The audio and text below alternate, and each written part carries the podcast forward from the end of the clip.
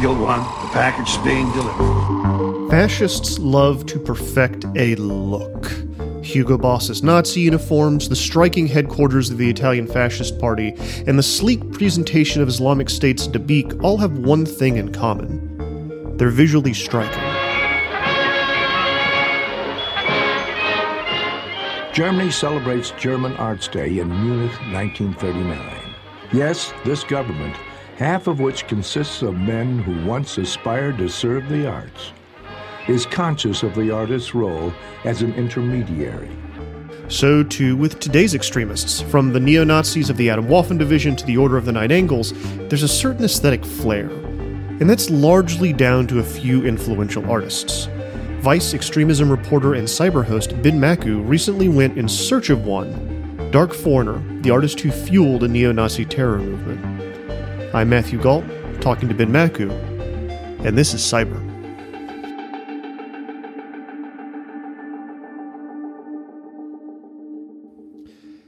All right, so just as a foundational piece for this, Ben, um, what is Siege and why is it important? What is Siege? What is Siege and why is it important? Okay, so I would say Siege, the way I've always described it in my articles, is it is a 1980s neo Nazi accelerationist uh, terrorism manual that preaches the art of insurgency. So things like you know, targeted assassinations, bombings, basically anything you can do to bring down the U.S. government or you know any global government that you so choose to go after.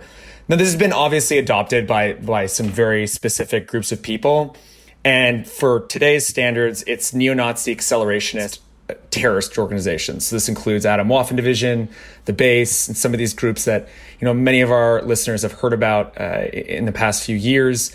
They basically believe that this this book is sort of a bible. It's a way of uh, uh, of taking on the world. It's a path forward to you know bring about the end of you know the the organized structures of government that we know of them as today. And in that sort of the embers of, of this demise they could then create their white ethno state their their you know their preferred racist society and that does include obviously you know a, a race war would occur before that would happen or in their minds. so, what was on the cover of a recent edition of Siege? So, there was a 2018 fourth edition that you know made the rounds, basically shared probably thousands of times, if not more, that we know of. And on the cover, there's this sort of very iconic figure. He's got a skull mask on, a black face, sort of red dots for eyes, and know, it's become this thing that you know, before beforehand, it was something that that sort of this this neo-Nazi siege pilled types adopted, but it sort of reinforced it. And this image was created by someone that we only knew as Dark Foreigner. And the only things we knew about this guy was that he was Canadian. And in fact, I exchanged messages with, with him in 2018. He was he was very, how do I put it, cagey. Didn't get much for, more from him than that. And he kind of disappeared. Uh, but he's been this lingering figure, and this, you know, that cover of Siege really set forth how this entire movement would view themselves. All right, so you y'all found him. Y'all went up to Canada and you found him. So who who is he? We found him, and it had been years in the making. His name is Patrick Gordon McDonald he we believe he lives in suburban Ottawa. Uh, I, I, went up to what we thought was and think is his, his his home in Ottawa, which is the capital city of Canada. And I have to say, the way we found this out was, you know, it, it was very rigorously detailed. We got a few tips. We confirmed with, you know, intelligence and different law enforcement agencies. And it was, you know, it was a long term process that honestly, I, I, never thought we were going to be able to. Mack Lamoureux, uh, my reporting partner, and I, because you know, quite frankly, this guy is, was very good at operational security and, and disappearing online. You know, this is something that you know you think about all the time, and I think about all the time. People, at, reporters at Motherboard, think about you know privacy and making sure you can't be found by you know different people. And this is something that Dark Foreigner did extremely well because I got to tell you, a lot of online neo Nazis or even you know neo Nazi terrorists who organize online, they always give something away, and this guy really didn't. It's so interesting too because at a certain level, all he's doing is making the art, right? That we know of. so why why was he? If he was just their like design guy, why is he so cagey? Well, I think he had good reason to be because if we look at it now, I mean, he's affiliated himself with organizations that are designated terrorist groups, both in Canada and the United Kingdom. Of course, Atomwaffen Division in the base uh, here in the United States, where where I work and where you live, they've been cracked down on by the FBI, you know, ad nauseum. They're, you know, a major, a major counter-terrorist operation has been set forth against them, and you know they continue to be arrested and put in jail. So now, you know, in retrospect, he was contributing to these groups. He had he had a lot of connections to them. We do know one detail that he visited uh, the UK to, to be with and I guess collaborate with a couple known terrorists who were there that were part of some of these groups, including, as you mentioned, the Order of the Nine Angles, which is this satanic terror movement uh, that, that's you know really nefarious. And one day, you know, we'll we'll write more about that and he was picked up by from our reporting we, we've been told picked up by uk counter-terrorist officials and sent back to canada. And now i think if he were to go back you know he would absolutely i think be be arrested in the uk because anybody who has any connection to those groups now could be put in jail in the united kingdom for 10 years. So i think you know you're right. I mean it's that was something sort of we struggled with was like like what was he doing? Was it was it a crime? And I think while he was initially doing it, it, it, wasn't. And I think now, due to his connections, it certainly puts him on the radar of law enforcement in a very serious way, especially in his home country of Canada, because you know that you know going back to Siege, Siege is written by a man named James Mason, and James Mason is one of the very few individuals who has ever been designated as a terrorist entity by Canada. You know, not even Osama bin Laden was characterized as a terrorist entity in Canada. I mean, obviously Al Qaeda was, but you know, he himself wasn't. So, Dark Foreigner, Patrick Gordon McDonald worked with him. Uh, you know, promoted his work. So that that's definitely something that I don't think uh, puts him in, in the good graces of the RCMP or the Mounties. So this is we've kind of talked around this a little bit, but I really want to get into it. So this is kind of a story in part about esthetics mm-hmm. right? Which are incredibly Absolutely. important to these online fascist movements. Can you kind of explain why why aesthetics are so important? Well, I got to tell you, so I've been reporting on terrorism now. I'm approaching a decade. I've been I covered ISIS initially in 2013, and I you know I migrated slowly over to the far right, the domestic terror space, because in part I saw it sort of booming in much the same way that ISIS was among young men, young angry men. And ISIS, you know, part of their their approach was you know their their videos and their propaganda was slick. You know, as as much as like it was horrific and awful you know, the all black uniforms, carrying the AK. This stuff like really appeals to young, angry men. Uh, uh, uh of, of, of, a variety of political persuasions. And when all of this ISIS propaganda was happening and you had groups like Atomwaffen Division emerge, they were kind of knowingly or unknowingly copying ISIS in, in many of the same ways. Like a lot of their initial uh, propaganda videos were guys who were dressed in you know black balaclavas with skull masks to go back to the to, to the cover of Siege and wearing, you know, camouflage and carrying AKs. And it was sort of like the Nazi take on ISIS. And then when you started seeing its actual propaganda, you know, it was this really striking, overtly uh, aggressive, you know, very angry blood splatters, kind of almost like like a horror poster with you know red eyes and and, and you know these these very very punchy statements, stuff like save your race, join the base, stuff like that. And that whole aesthetic was really, you know, fundamentally was sort of the brainchild of Dark Foreigner because he was the Adam Atomwaffen Division's propagandist or one of its first and certainly its most successful. That really set the tone for not just, I think, neo-Nazi accelerationists, but also this sort of concept of terrorwave, which is a, this aesthetic art movement that I think is also completely bled into the far right, and, and you, you, see many different groups have have adopted it. So it's it's you know it's kind of the story of how this guy in a sleepy capital, this kid, helped you know fuel a terrorist movement, and nobody knew who he was, and he did it all so quietly. What are the hallmarks of his style? Is it all kind of terror wave? You know it's some of the hallmarks are like it almost looks like he takes a sketch of a like a picture of someone and then plays with it on on, on photoshop and darkens it harshens the lines gives it more shadow gives them red eyes and you know then puts like very serious statements below like zero tolerance which is this you know neo-nazi concept of zero i mean i think we can all figure out what that probably means. Uh, and you know it, it's very much again like these harsh aggressive concepts. And you know the art historian we, spoke to for this piece very clearly told us you know it's sort of amateur but it, you can kind of see it's this kind of like rookie artist who's trying to really shock the viewer. And i think you know in part he spoke to the people that he was trying to inspire and recruit to these groups because you know he was that type of person. You know he was a part of this whole movement. We, we, we tracked him when he was on Iron March and the things he said in the Iron March for the uninitiated was sort of this very serious neo-Nazi messaging board that helped organize the you know the Charlottesville rally in 2017, or, or at least was you know groups were were were organizing there that ended up at that rally. So, you know, I think Dark Foreigner has always been this guy that, you know, uh, for lack of a better term, was quite prolific. It's almost a little bit spectacular what he was able to do. Yeah, he started an artistic movement. Yeah, absolutely. He did. As small and fringe as it might be, and I would say it's probably not that small. You know, it's quite big.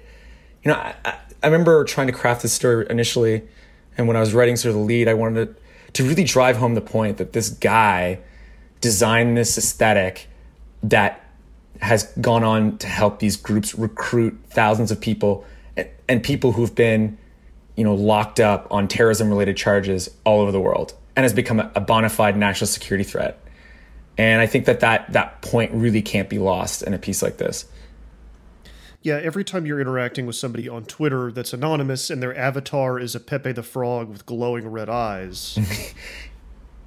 Absolutely. That, yeah. Um, Okay, there's so a there's an influence. There's a total influence. What is he doing now? Is he still doing this kind of stuff, or has he tried to pivot into more legitimate work? So, as far as we can tell, he runs a graphic design studio called Helios Studios in Ottawa, and he, he's a graphic designer. And the site of his alleged company that we found, you know, it, it's pretty slick. There's a lot of like pretty slick stuff on it, and also there's what we noticed was there's a lot of like imagery on it that very clearly sort of relates to his his pastime, his alter ego of Dark Foreigner. There's even it, it was really weird. He made like a mock up of a of a a, a, a red sun for this uh, Ukrainian wine distillery in in, a, in, a, in an actual specific area of Ukraine where the far right proliferates and many you know the Azov battalion has people there, right sector has people there. Uh, we've written a lot about people who've gone there, and it's a nexus point uh, for the war in Ukraine for far right travelers to go there and fight in the war. It's this uh, city called Le- uh, Lviv, and that red sun is almost identical to this other you know, accelerationist neo-Nazi terrorist group called Sonnenkrieg Division and their emblem or one of their emblems. And you know, this is a group that he very possibly could have worked for. And if he didn't work for them, uh, he certainly influenced them. So, and it's like it's truly identical for people if they want to read the article. We have a, a great a great image of it. So yeah, I mean, it's it's just it's it's it's it's pretty wild that he's sort of dropped these little uh, how do I put it uh, breadcrumbs to to who he is. So, Ben, you've been away yes. from cyber for a bit. I've been filling in. You've been off chasing extremists. Um, so I'm getting used to this mic. I think I like it. Uh, do you mind if I host cyber for a little bit while you're out chasing these stories? I do not mind at all. In fact, this was this is I even demanded it. I said, uh, Matthew, I'm going to call you Go, but you're not. You're you're Gault you're a little American. But um, yeah, no, it was it's great. You've been doing a fantastic job. I'm going to be doing a an extremist uh, an extremist centered project for the next little while. So listeners of Cyber will have to deal with your smooth baritone voice and your excellent interviewing style. I should also add that I had strep throat the last two weeks. So Cyber listeners, you literally were spared from like the worst voice ever. And that's what happens when you go out too much after COVID's over. Ben Makuch, I will. Uh, fuck, I don't even know what to say. Just say you keep that, keep that seat warm for me, bruh. Ben Makuch, I will keep the seat warm for you. Thank you so very much. Thank you, sir.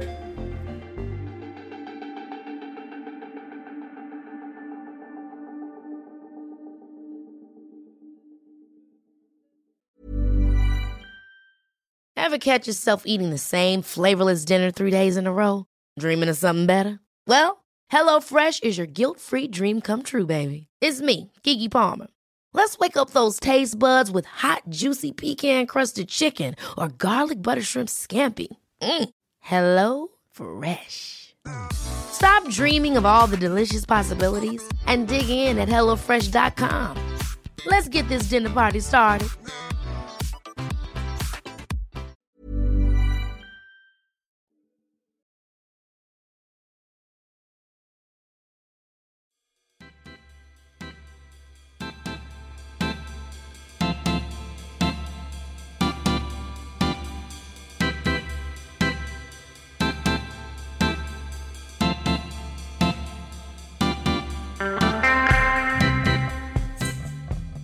Hello, everyone. I am Matthew Gault, and this is Cypher, that part of Cyber where we decipher the week's biggest tech stories. With me today is Motherboard staff writer Lorenzo Franceschi Bicchierai. How are you doing? I'm doing great, Matt. How are you doing? I'm doing all right. You know, we're recording this on a Monday. There's a pretty big uh, story uh, in our in our circles that's kind of going through the news, but we will we'll talk about in that in a minute. Uh, the first Let's talk about something that filled me with great joy that happened last week, and that is police destroy 1,069 nice Bitcoin miners with big ass steamroller in Malaysia. Yeah, this is a pretty funny story, especially for the video that the police posted. And in the video, you can see, as you said, like a steamroller crushing all these Bitcoin miners, uh, these rigs. And you know, it's it's unclear to me why they decided to do this, other than for you know meme points i guess. They could have i guess they could have just uh, you know deconstructed the computers sold some of the graphics cards. Maybe Emanuel would have bought a few. Uh, but no they decided to destroy them. And you know jokes apart this shows how huge how big of a problem bitcoin mining has become. In this case the the computers were, were seized as part of an investigation into people that were stealing electricity. And some of the numbers in this investigation are pretty impressive. They say that the, the value of the of the Bitcoin mining was 1.25 million dollars, and the company, the electricity company in Malaysia, estimates that it lost two million dollars in energy that was stolen. So these are, you know, this is a lot of money is a lot of energy and this is probably just a little slice of the problem. And you know it's really unclear to me how we can sustain bitcoin mining and cryptocurrency mining in the future. Well i mean all of this feeds into this big story i think kind of in southeast asia right now where you know from china and everyone else on down are really cracking down on bitcoin mining right yeah, China, I think, recently just outlawed Bitcoin mining and essentially kicked out all Bitcoin miners from their country.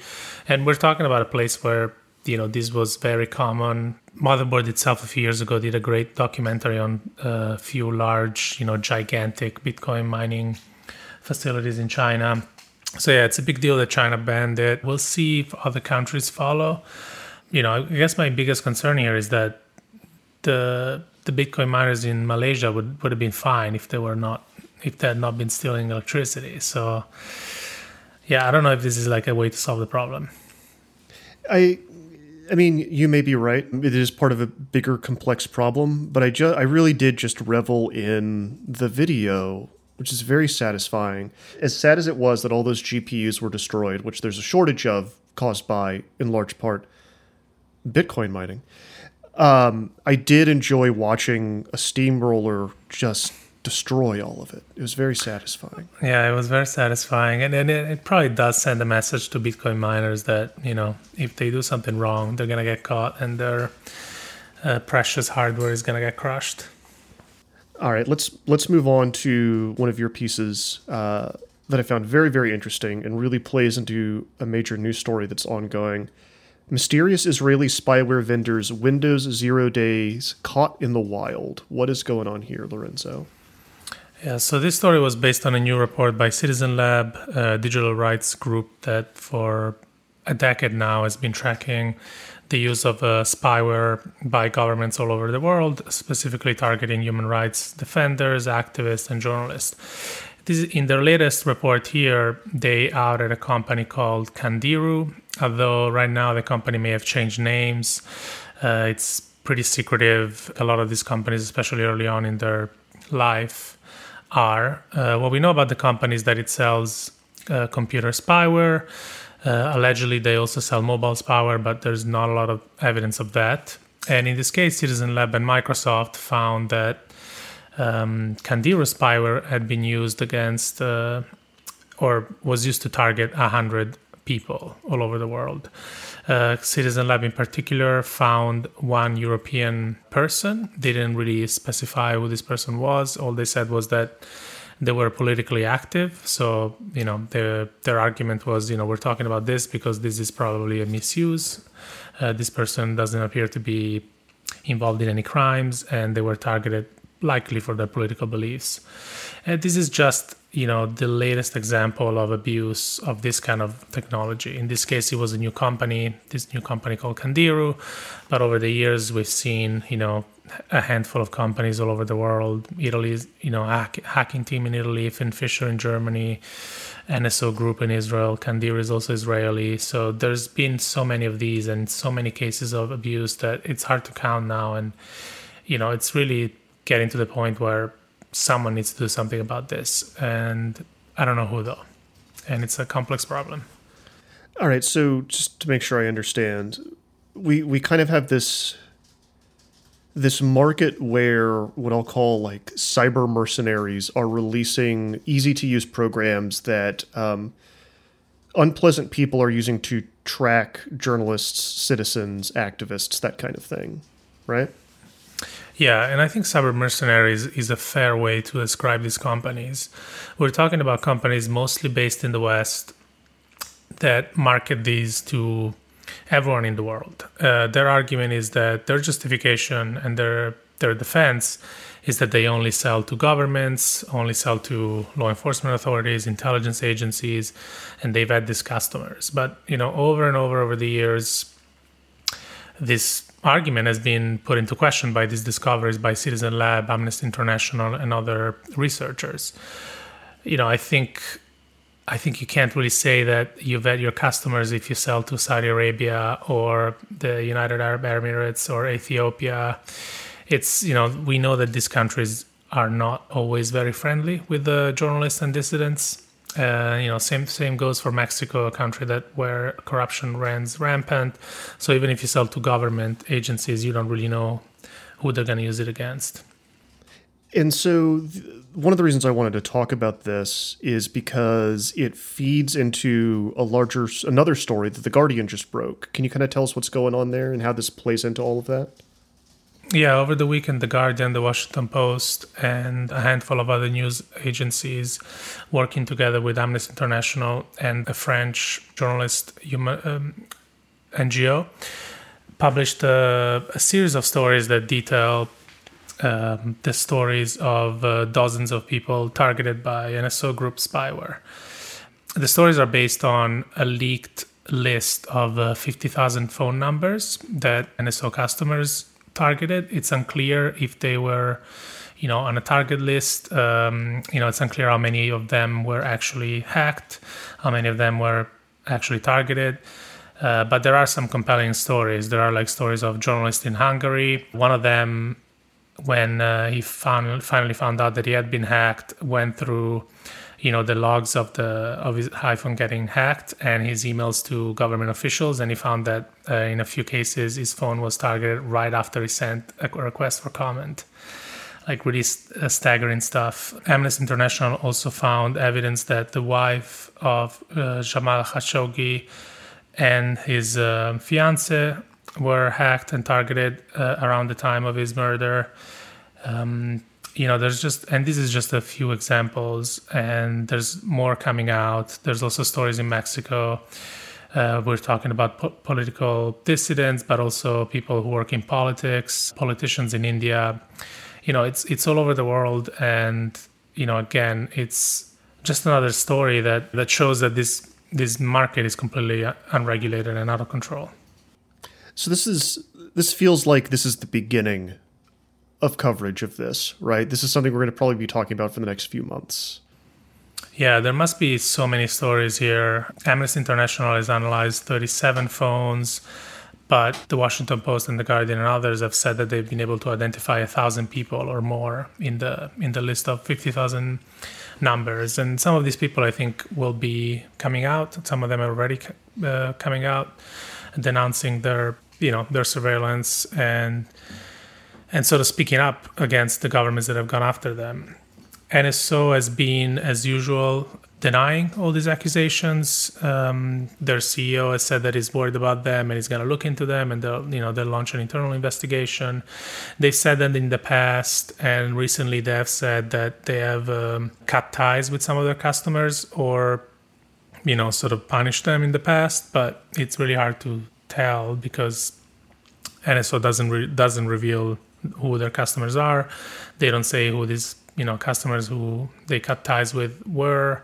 So it's just we have to take them at their at their word. And you know it's it's been years and years of stories of dissidents being targeted, journalists being targeted. You know it's not it's not just an isolated case anymore. Just just in Mexico, I think there's been more than 25, 30 individual cases being identified. Saudi Arabia has had a handful as well. So it's you know it's, it's getting harder and harder for NSO to to just keep telling us that everything is fine. I have a feeling you're going to be back on the show to talk with us about this again. Um, but let's let's close out Cypher this week with something that is both horrifying and lighthearted. Uh, and that is another one of your stories. Professor says being impersonated by Iranian hackers was stressful, but good for networking.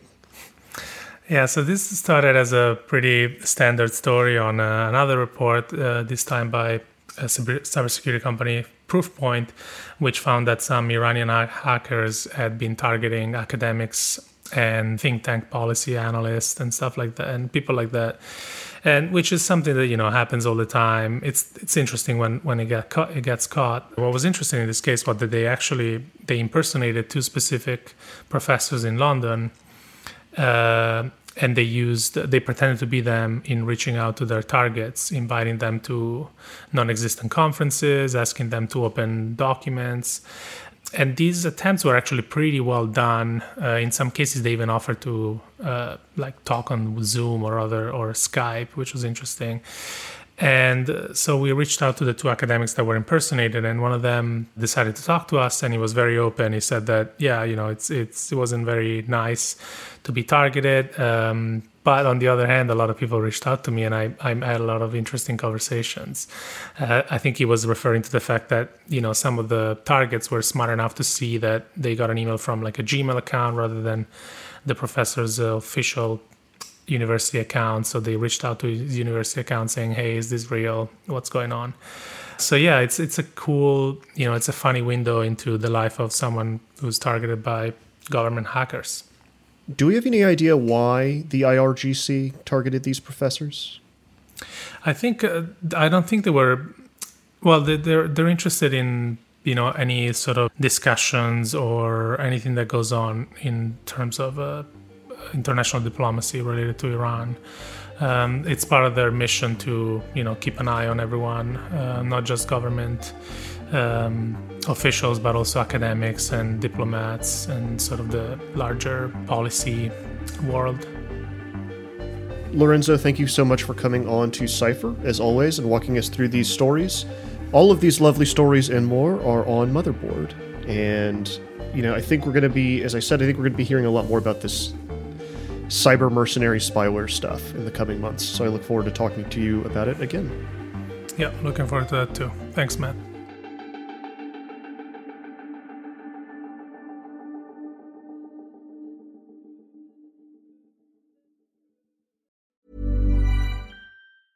Ever catch yourself eating the same flavorless dinner three days in a row? Dreaming of something better? Well, HelloFresh is your guilt free dream come true, baby. It's me, Keke Palmer. Let's wake up those taste buds with hot, juicy pecan crusted chicken or garlic butter shrimp scampi. Mm. Hello Fresh. Stop dreaming of all the delicious possibilities and dig in at HelloFresh.com. Let's get this dinner party started.